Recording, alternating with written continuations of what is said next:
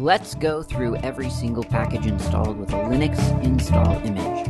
I'm going through the software included with Slackware, but these are all open source applications and libraries, so whether you're running Slackware like me, or Fedora, Debian, BSD, or even Mac or Windows, you can probably download, install, and try these on your computer. So chances are you'll be able to learn something from this podcast. Let's get started.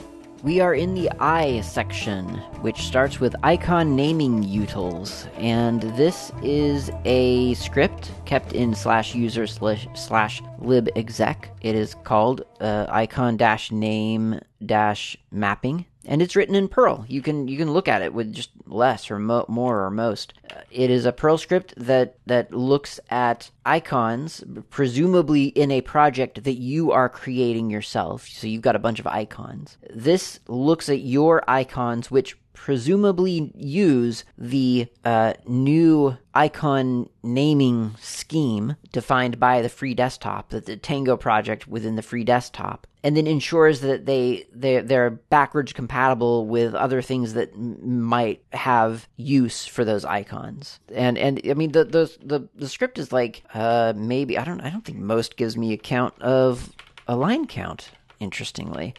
Okay, well, WC L slash user slash libexec slash icon name mapping. Uh, it is 89 lines of, of of code, a lot of which is like comments and, and blank lines. So it's it's really not a very long script. If you if you don't look at Perl often, you might want to look at this one. You might not understand it, but it's I think it's good to see Perl. Perl gets such a, a weirdly bad rap for being ugly or confusing, and then you look at it and you're like, oh, is this Bash? It's like super familiar feeling, really really nice. Anyway, um, that's a Perl script. You can you can look at what the icon specification is on uh, from tango.freedesktop.org or specifications.freedesktop.org slash icon dash naming dash spec slash icon dash naming dash uh, spec dash latest.html version 8.9 as of this recording. Probably isn't going to change a whole lot. I think this was probably created back in like 2007, I think is what it said somewhere. And it basically ensures that icons have a uh,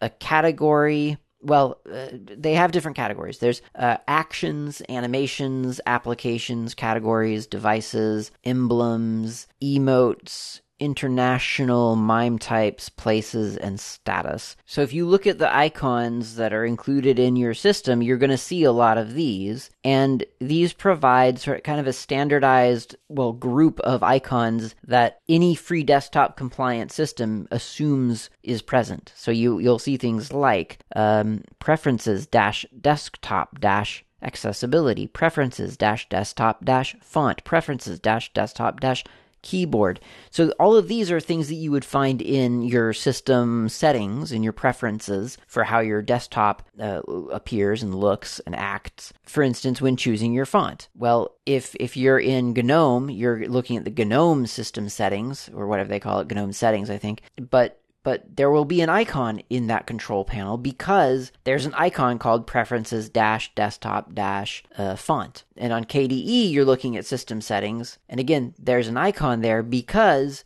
there's an icon called preferences dash desktop dash font and so on. So if you're creating a theme for a desktop, you would want to account for all of these uh, icon types to ensure that certainly at least you know the basics the, the the the standard stuff in a desktop have icons have have valid icon files uh, being assigned to them. Now some applications older than when all of this stuff got standardized might be looking for different names and in that case this icon naming util will be able to um, ideally link one of the old names to one of the new names. Next on the list is ICU4C. This is a Unicode uh, utility script that provides, what does it provide? Something like regex and uh, collation and formatting. It's it's a it's a set of C and C++ and Java libraries that help Unicode be processed by C, C++, and Java. Now, you might ask, why this is necessary. Well, the world is still transitioning into Unicode. You still see things that haven't transferred to Unicode yet, amazingly. But but generally we're supposedly all using Unicode now everywhere, right? Sure. And then you have to ask, well, what's Unicode? And the Unicode, uh, if you go to unicode.org, this is one of the best little snippets of documentation I've ever seen. It's almost poetry. I mean, really, the person who wrote this uh, ought to be proud. I mean, it, it's a gift to the world. So, what is Unicode? Unicode provides a unique number for every character, no matter what the platform, no matter what the program, no matter what the language. Fundamentally, computers just deal with numbers. They store letters and other characters by assigning a number for each one. Before Unicode was invented, there were hundreds of different systems called character encodings for assigning these numbers. These early character encodings were limited and could not contain enough characters to cover all the world's languages. Even for a single language like English, no single encoding was adequate for all the letters, punctuation, and technical symbols in common use. Early character encodings also conflicted with one another. That is, two encodings could use the same number for two different characters, or use different numbers for the same character. Any given computer, especially servers, would need to support many different encoding. However, when data is passed through different computers or be- between different encodings, that data runs the risk of corruption. So, and that's that. That's it. That this is Klaatu again. That was the quote from their from the Unicode.org page. I think it's the uh, just such a beautifully clear explanation of what Unicode is. I, I that's it's brilliant. Um, so ICU4C is again for C and C++ and Java. They're libraries, and they provide things like uh, converting text data to and from Unicode and nearly any other character set or encoding. ICU's conversion tables are based on character set data collected by IBM over the course of many decades and is the most complete available anywhere. Collation compares strings according to the conventions and standards of a particular language, region, or country. ICU's collation is based on the Unicode collation algorithm plus locale specific comparison rules from the common locale data repository, a comprehensive source for this type of data. So you're sort of reverse engineering. Well, what language did you just give me? What are you trying to what what what do I how should I interpret this? Well, here are some hints about how to interpret that data. I mean, you can imagine how that would be useful for an application. You you've probably seen that kind of thing. I don't know if they're using ICU for for C for it, but you've probably seen that kind of thing in in like a Google search. If you've ever searched for um, something in a different language, it, Google might know what language that word is, or it might try to translate it for you by, by reverse engineering what language it is. That's that's kind of what's going on here. Again, I don't know that they're using, I don't know that Google is using ICU4C. It would sur- it would not surprise me if they were. It would not surprise me if they weren't. Uh, and there there's more. There's time calculations and different formatting rules, regular expressions, uh, BIDI or BD uh, support for handling text con- containing a mixture of left to right, that is English, or right to left, like Arabic and Hebrew data, um, and so on. So, important little libraries for just kind of the basic, the, the really the most basic language stuff, the, the building blocks of languages, the, those letters that we use. Unicode is the is the way that we is we, the, the way that we get them on, on on computers, and it's the way that we can support so many different languages. ID3lib is the next one in this list, and ID3 is a metadata format. You know how much I love metadata. Um, ID3, I would I would have to argue, is some of the most well integrated metadata of all the metadatas. Uh, and you know, your experience might be different than mine, but and I shouldn't even just say ID3. I mean, ID3 is definitely it's it's way up there. But in general, I would say that a lot of multimedia applications, not all of them, but a lot of them are really, really good about reading metadata and integrating it into their display. I mean, sometimes arguably too good. That's the double edged sword, one of the double edges. There are a couple of double edges, uh, but one of the double edges of, of ID3 or metadata in general is that sometimes, you know, the data that you don't see becomes the data that you see. And you're thinking, where did this thing come from? I just gave it a file called foo and it's telling me that the title is bar. Well, that's because the file, the, like the inode itself is, or the, the, the thing at that inode is called foo.mp3 or, or ogg, whatever. Uh, but the, the metadata says that the human readable, like human friendly title is bar. So it can be a little bit disorienting, especially if you've just dragged foo.mp3 into your MP3 music player and it's not in the F section for foo. It's nowhere to be found. It's in the B section for bar. So sometimes it's, yeah, a little bit too good, I guess. But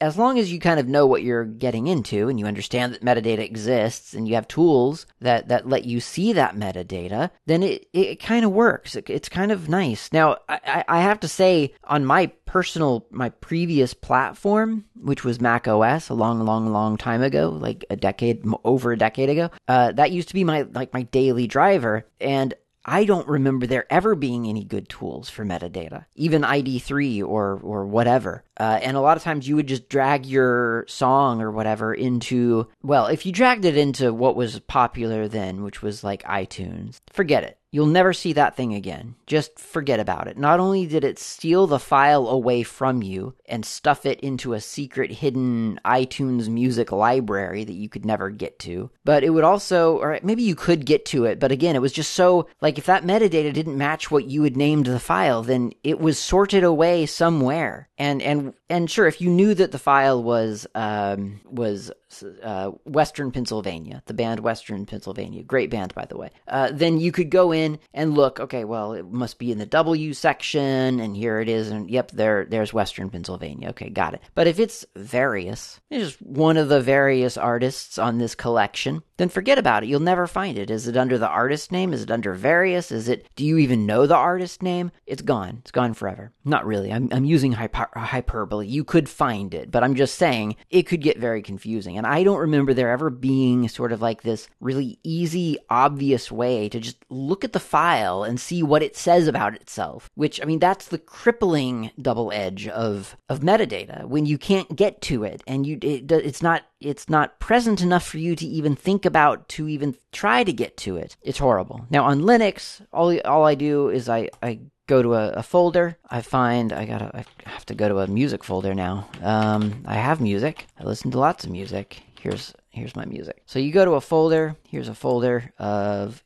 perfect. Here are actual some actual MP3s, which I don't actually have that many like actual MP3s. It's mostly OGG, some M4As, you know, just kind of whatever you get, right? Um, so here's an MP3 by seven seconds. Copy it to my little temporary uh, folder. I'm going to rename it real quick to just uh, foo. Why not? So here's a foo.mp3. Don't don't have any idea what it is. It's just called foo.mp3. I just got it some somehow. It, it's appeared on my computer. Well, all I do on Linux is I go to I right click on it. I click open with, and I can open it with either Kid3 uh, dash Qt or EasyTAG and probably other applications that I'm not even thinking of, but those are the two that happen to be on my system. And it just opens it up, not as a music file, but as a data file, and it shows me here's the file name, there's the title of the of the song, Skin, Brains and Guts, artist 7 seconds, album artist 7 seconds, album alt.music.hardcore, year 1995, track 01 and so on. So there's all the data. There's well, all, there's all the metadata. Now I can change it, or I could click a button somewhere that says uh, update the file name to match the metadata. I don't remember where that button is off the top of my head. I'm not going to sit here and look for it.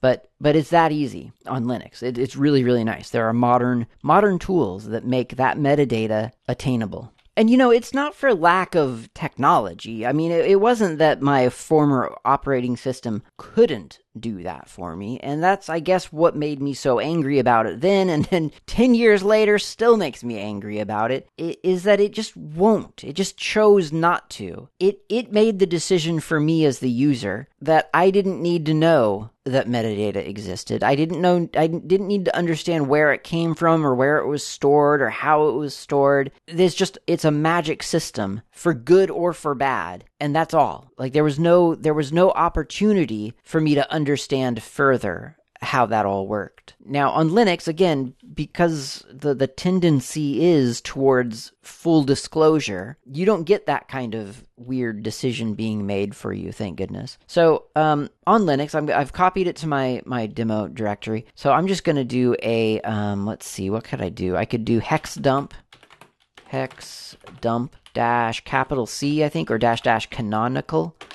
Is that right? I'm making things up. Uh, and then I'll just do foo.mp3, and then I'm going to pipe that to most so I don't lose it off screen. Yeah, okay, cool. So now I've got at the top, I've got a hex dump here. Um, and, and I've gone over this in previous episodes, but the, the, this is these are the data packets essentially within that file. So over on the right hand cor- uh, on the right hand column, there's the sort of the the human readable sometimes translation of those data packets, and it depends on what kind of data it is. I mean, it it still may not not be readable by you, you know. But but but a lot of them, you know, I mean, it's it's giving you at least some kind of translation. But but parts of these packets are readable, and specifically the ID3 tags are totally readable. Like they're they're stored in plain text at a certain point within the file because there's the assumption that the music player knows that when it encounters this kind of file, the first X number of bytes will contain the ID3 tag. Or maybe it's, I don't know, maybe there's a delimiter of, hey, this is when the ID3 tag is over. I'm not sure how it works. I, I, I haven't looked at the specification.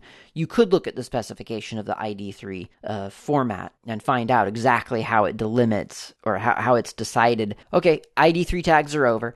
I mean, I know that you can put images in ID3 tags, so I'm I'm assuming that it's got to be either a lot of potential space or there's got to be some kind of like flag that says, "Okay, I'm done now." Now now the next the next bit that you read is going to be music bit, not ID3 bits. Uh, but you can read like in this in this case you have id3 dot dot dot dot dot dot djt it2 so that's like uh I think title uh skins brains, and guts, and then track, T R C K, track 01, and then T pub is uh, headhunter, T C O N, I don't know what that is, uh, hardcore, T A L B, that's album, alt.music.hardcore, MCDI, I'm not really sure what that is, but you get the idea. Like those are the ID3 tags. And again, we could look at the ID3 specs and find out what those little abbreviations are. Some of them are kind of obviously are some of them are obvious. Like the TIT2 is definitely the title. T- TRCK is is obviously the track number and so on. But um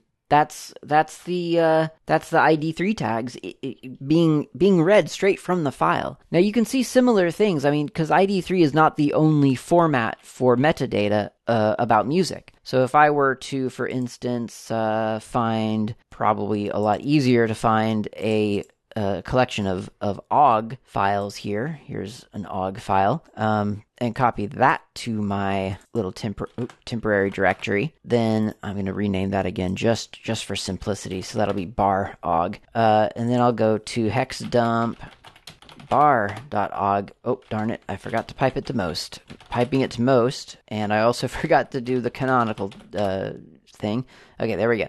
So we've got Og uh, vorbis, Og s, vorbis 4, Xiph.org, libvorbis, and then finally reducing environment, album equals Quiet Places, title equals Polyhymnia featuring Isabella Guiler, artist Andreas Vollenweider, album artist Andreas Vollenweider, uh, track number two, disc number one, track total 10 and so on. So you you see all of the the tags here for this ogg file similar to id3 it's not id3 tags. Id3 tags are i think specific to mp3 i don't think they're used for m4a or anything like that. I think they're specific to mp3 I, I could be mistaken about that but i think so. But i mean other formats in other words have other ways of of denoting their their metadata of, of delivering their metadata. And you can see it with hexdump dash dash canonical path to the file that you want to view. You don't have to. I, am I'm, I'm copying it to my demo directory just just to make sure I'm not doing anything stupid. Um, but you don't really have to. I mean, you can a hex dump is just it's a read operation. You're not changing anything. So it's kind of interesting just to see kind of the, the different parts, the constituent parts of a file. Because a lot of times we I think we do feel kind of like a file is just a file. It's like a piece of paper.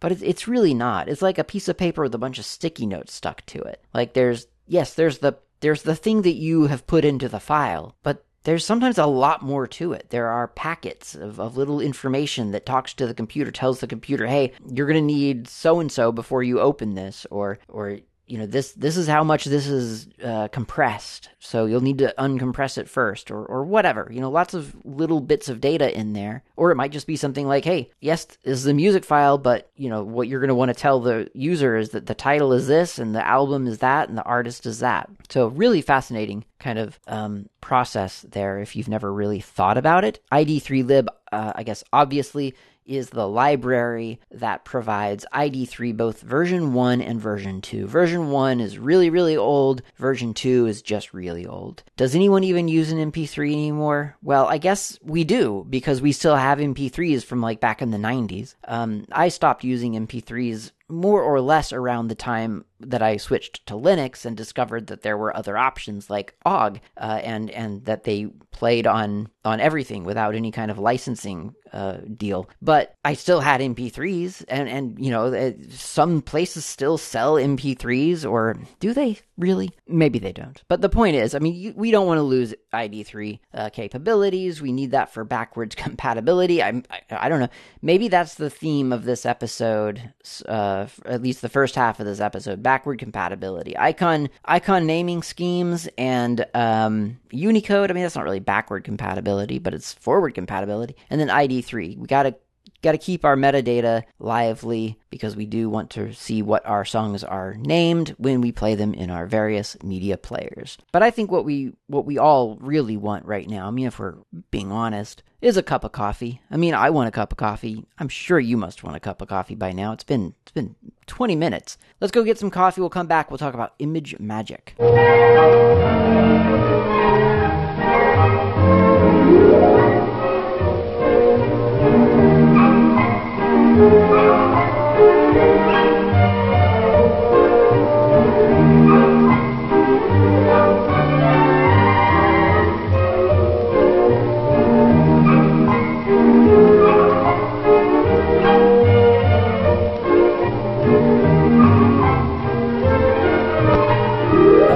Cup of coffee. I'm back on Bomber. Bomber from Flight Coffee. It's kind of my go to, apparently. I went to Flight Coffee, uh, the website, to buy a new bag of coffee, and I saw that they had a couple of new blends or whatever, and I thought, okay, I'll try a new one. That that sounds exciting. Looked at the price. It cost real money, like actual money, money. So I went straight back to Bomber which was about half the price, and bought another bag of Bomber. So I honestly, I I'm not sure. I thought I bought Milky or something like that, as I think is what it was called. They sent me Bomber, so I guess I must have bought Bomber. I don't know. I really, I think what I did was I just went, my eyes just scanned and found the cheapest thing. That's probably what actually happened. But I mean, that's that's fine because this is truly one of my favorite coffees. I mean, it's just it's a it has fast become just kind of my standard fallback really great cup of coffee coffee. It's mild but not too mild. It's got this kind of rich depth to the to its flavor. It is a great thing to have as your fallback uh you know, like your fallback coffee. Like this is a great place to be. If the worst you can do is Bomber by Flight Coffee, you're doing all right. Now, let's talk about ImageMagick. Image Magic is one of those applications that I use.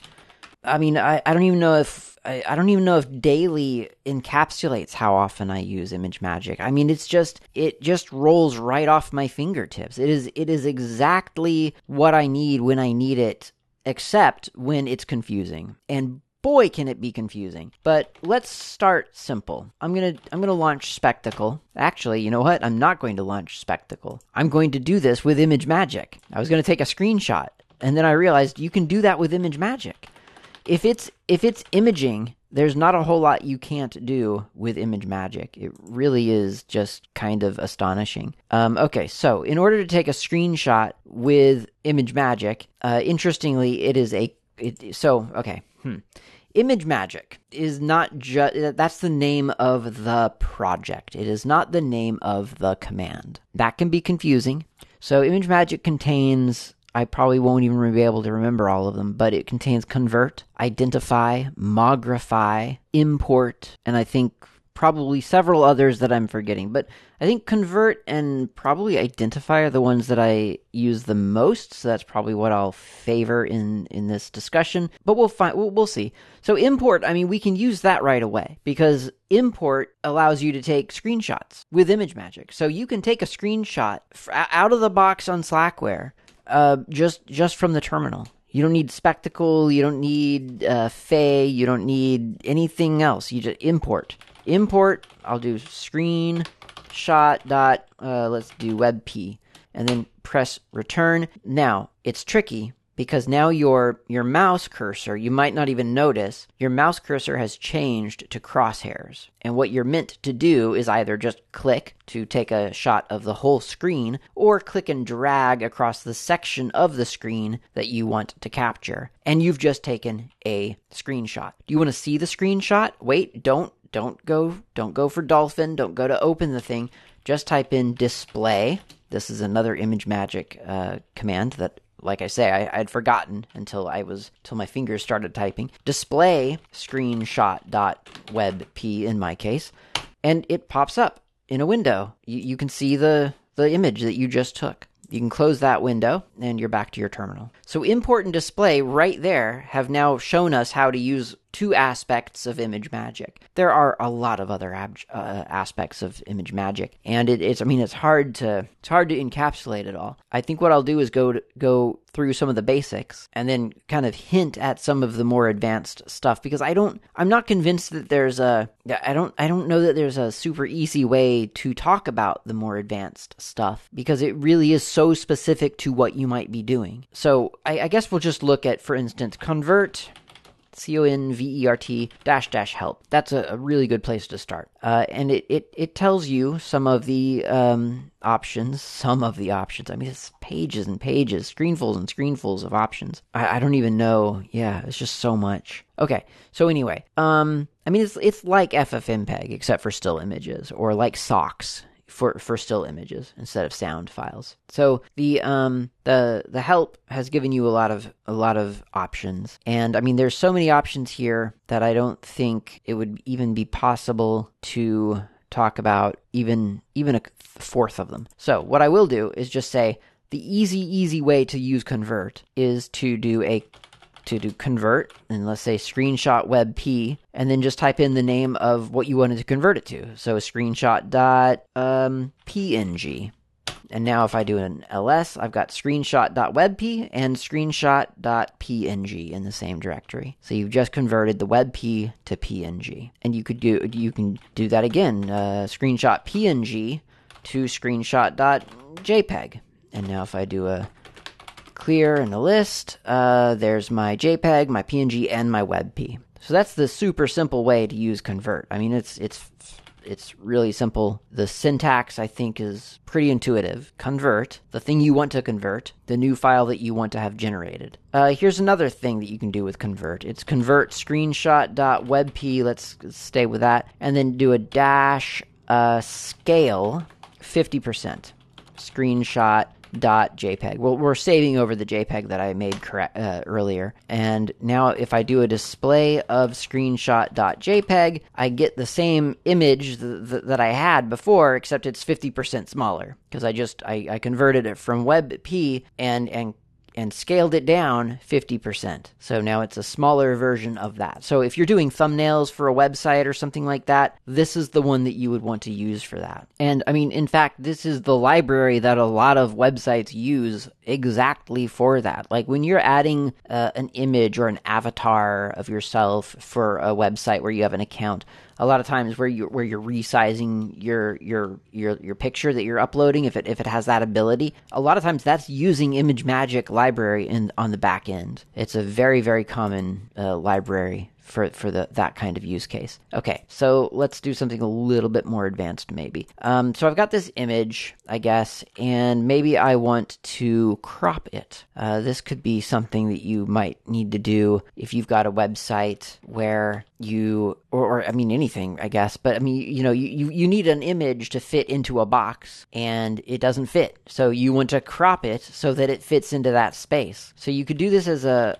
convert command or a mogrify. Mogrify does anything convert does except it changes it changes the data in place, which I don't use in real life interactively. I use it in scripts that I have tested and that I feel confident, yes, this is exactly what I want to have happen. Mogrify, I mean, if you screw up your image, that you've screwed up the image. You'll, you'll need to go get a new copy of it to try again because it has saved over itself. Whereas convert, it's always expecting a destination file. So I'm going to do this as a convert, but just keep in mind that you can change convert for mogrify for in-place um, data. Okay, so actually I probably need no, I have I have my I have my screenshot here, screenshot.webp for instance. So I'm going to do convert screenshot.webp. So that's my input file. Now do the options. And for this, I'll do um, gravity center, and then I'll do dash crop, and then I need to give it a size, which I'll just do, let's do 512 x 512 so 512 by 512 uh, you know what let's do 512x uh, 256 because I want to really see that it's different. Uh, and then plus zero plus zero. That's like for an offset or something. And then I'm just going to call this, I don't know, test.jpg. Okay. So now if I do a display of test.jpg, yes, okay, that has worked. So what that has done, ha- it has it has cropped down this image, which was originally how big was this image anyway? That's another ImageMagick uh, command. Identify screenshot.webp tells me that it's uh, 19 no 1295 by 833 and uh, that's what it is okay so that's that's the size of this webp image uh, i have cropped it down to a 512 by 256 image where the point of origin where I'm counting out is the center of the, the, the current center of that image is the cent- is the new center of my new image. So you could crop from another location. I usually generally find it best and easiest to just crop from the center because usually photographs or even drawings they favor the center because that's where the human eye falls.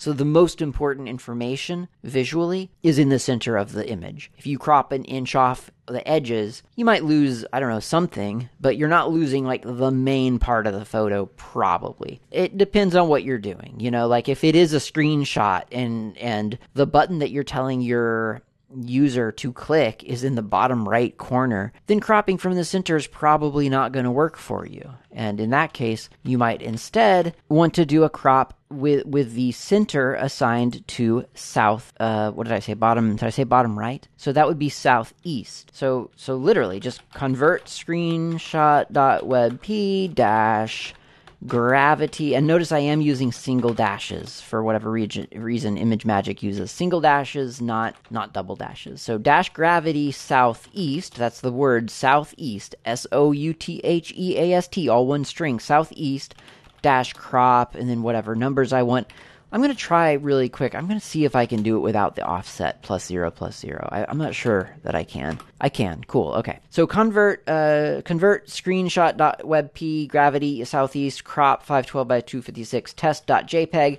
Now if I display test.jpg, I hope I'll get the yep i guess that's the bottom right. I, my my terminal was in the bottom right so i just see a black screen but i'm pretty darn sure that's correct. I guess i could you know what? I'll do one more real quick test here. I'm going to do northwest and display that because that would have been yeah that's the um, that's the upper uh, obviously the north you know the the upper left corner of my screen, which is quite identifiable. It has the KDE application menu there. I mean, on my screen, because I put my panel up at the top. You can also blur images, for instance. You could do a uh, convert screenshot dot web webp space dash Gaussian dash blur space uh, something really noticeable, like 18 by 18, and then screenshot.jpg. Uh, you know, I just realized it is it is incrementing it's not writing over my files. I don't know why not. That's interesting. I'm not I've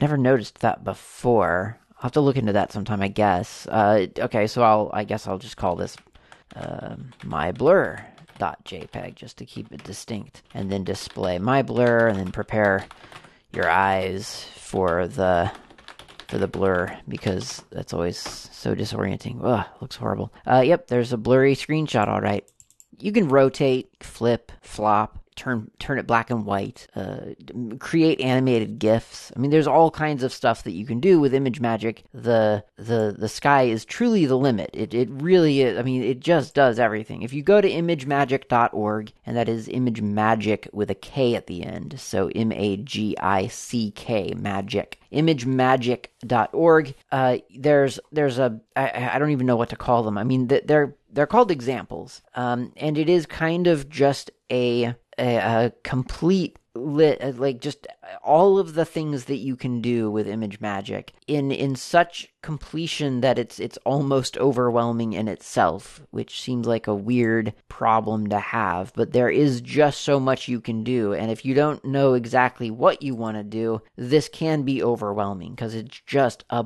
bunch of of options. Now there is an interesting way around na- sort of navigating the options of him. I mean, so there, I, I think there are two ways. Well, maybe three, three, three ways. You could read all the documentation and just learn the tool inside and out. Like I, I've I've never done that. I don't know. I don't know who has. Maybe some people have. I'm not sure. I have a feeling most people probably learn this, and this is completely just a feeling. But I, am I'm, I'm thinking probably most people learn ImageMagick by using it a lot in their programs. That's kind of what I feel. I could be wrong about that, but that's kind of my feeling. Um, so you could do that. You could just you could just work with it a lot. Another way I think would be to browse the examples on imagemagick.org and just kind of get a feel for what it can do and then narrow down what you need to do to the picture that you have that you want to change or you could do the reverse of that, which is have a picture that you want to change, come up with a list of all the things that you need to do to get to the place where you want to be. Like, yeah, I like this picture, but I want to crop it here and there with the gravity point being, you know, just left of center. And then I want to um, flip it and turn it black and white and then rotate a little bit so it looks like an old photograph and give it a border. All of that stuff you can do with ImageMagick. You just have to um, do those things and, and, figure out which which of those things have to be done, you know, sort of step by step and, and what might require a temporary file so that you can have kind of like, okay, here's here's that image and now I'll take that image and convert that or you know, like it's it's all possible. You just have to kind of think it out. And then you could go to the example page on imagemagick.org and look up each of those different sort of functions as it were and figure out how to do it from there. It takes a while, obviously. I mean, it's it's a learning process, but that is a, a way to do it. And that's kind of how I've done it. I've kind of been in a situation where I have I mean, usually it's not just one photo, right? If it's one, if it's one image, then the easy way to do this is to go to GIMP, do the adjustments, export it as the format that you need, and you're done. Maybe it takes you 10 minutes, maybe it takes you an hour, depending on, you know, what kind of complexity it is, but, but you've only done it once because it's one image and that's all you needed it for. But if you've got like a hundred images, or you anticipate having lots of images that are going to need the same process done to them, then it does pay off probably to learn the ImageMagick way. And part of the ImageMagick way is the scriptability of it. Now you can script it with Bash and you can also script it with lots of other things because it's been ported. It's got libraries and you know you can you can use lots of different things to interface with ImageMagick. And one of the interesting ways that I have found to kind of get from here to there is to go to um, fmwconcepts.com. That's FMW Foxtrot Mike Whiskey concepts.com slash ImageMagick and this is a, a site by i guess fmw it's some of his concepts probably. Uh, it's fred. It's fred's ImageMagick scripts. And there is a whole array of them along the top of this page. Just a, a big old table of them. And you can roll your mouse over to see up at the top what each one of them does. Like here's uh, uh, let's what's, a good one? Um i don't know. Auto color. Automatically color balance an image seems possibly good camera deblur. It, it deblurs, you know, it tries to sharpen an image. Uh, coloration makes the color channels uh, turn an image into a grayscale image and then tints it. So you could get like a sepia tone. So there are a bunch of scripts here, and, and some of them do. I mean, some of them are quite complex with lots of different options, so there's a little bit of a learning curve to them. But they are they're they're they're zero dollars to download. They're not actually licensed. Uh, I don't think they're licensed at all. He says that they are available, quote, free of charge for non-commercial, non-profit use only. So I don't know how if Fred um, checks up, checks in on you to make sure that you're not selling anything that you've like affected with his scripts or how he how he controls that but that's that's his desire that you do not use these scripts for commercial use. And again i, I don't know what that means but that is his desire. So there you go. Um, and there's a lot of them here. Like there's color boosts and and defish eye and uh, unrotate scale scroll redist poster edges, postage stamp, just all kinds of kind of like weird but but useful or sometimes just weird and sometimes just useful little scripts that go through ImageMagick and and and make it relatively usable. I mean, that's not to say that ImageMagick isn't u- usable. I'm just saying like he makes it really easy because there there are scripts that already do exactly a thing. Now whether any of those things are exactly what you're looking for, obviously obviously d- depends, and and that's the that's kind of the tough part is like is your end goal exactly what he provides here? But if if it is or if you look through and and you see something that you like then that's an easy quick way to get a result without having to scrub through all of the different functions of ImageMagick and, and apply those to your image and try to make them fit into your end goal. It, it's one it's one way. It's it's a way to get to a, a place quickly potentially if if the place that it gets to and the place where you want, are going happen to be the same place. And there are some really fancy effects on there. There are some really nice things. And sometimes if you, I mean if you're just looking to make a photograph look a little bit cooler, you know, a little bit less digital, you want to add some film grain, maybe try the film grain filter. You know, just kind of try it out, see what happens. So that's a great little resource to know about. I don't I don't feel like it's widely widely known. Uh, like I, I forget how I stumbled upon it, but it, it it's a really great little site. FM mwconcepts.com. Check that out. And ImageMagick in general. I mean, it's an amazing application. It really is. I, I use it all the time. It's it's really really good for those repetitious image processing things, which itself can be tricky because there you know a lot of times you think, oh, I have images. I need to do exactly the same thing to a hundred of them, and then you realize, well, I didn't need to do exactly the same thing turns out that the, all of these, the even sides, uh, want to be gravity uh, east, and the the odd sides want to be gravity uh, west or, or, the other way around. I don't remember how pages go, but you know, if you'd scanned like something and you needed to crop, there there are often surprise differences between images that you don't really realize until you put it through a mass processor. But in general, if there are really things that you need to do to a bunch of images, ImageMagick is amazing. Or if there's just something that you want to do to one or two images once a week or twice a week, but you don't want to have to open up a whole graphic editing application, ImageMagick makes it really, really fast. And again, there are little commands too, like import, identify, um, display. Those those do like one little thing for you, and and it's just so fast and so easy that maybe you don't need to get spectacle open to take your screenshot. Maybe you don't have to press a key. You just do import screenshot. Well that's a lot of keys to press. But anyway you know you can if you're in the terminal anyway then you're typing an import command to take a screenshot really quick. Really really simple. That is i think everything for this episode. Thank you very much for listening. I will talk to you next time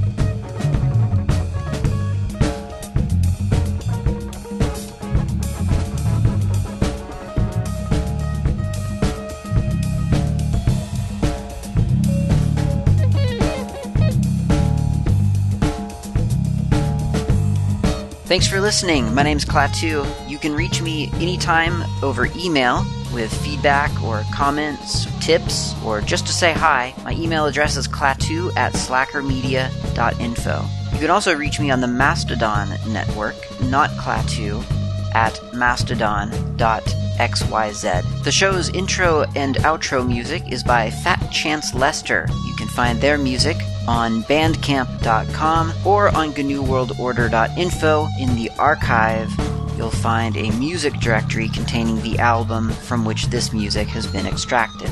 Until next time, thanks for listening and keep the source open.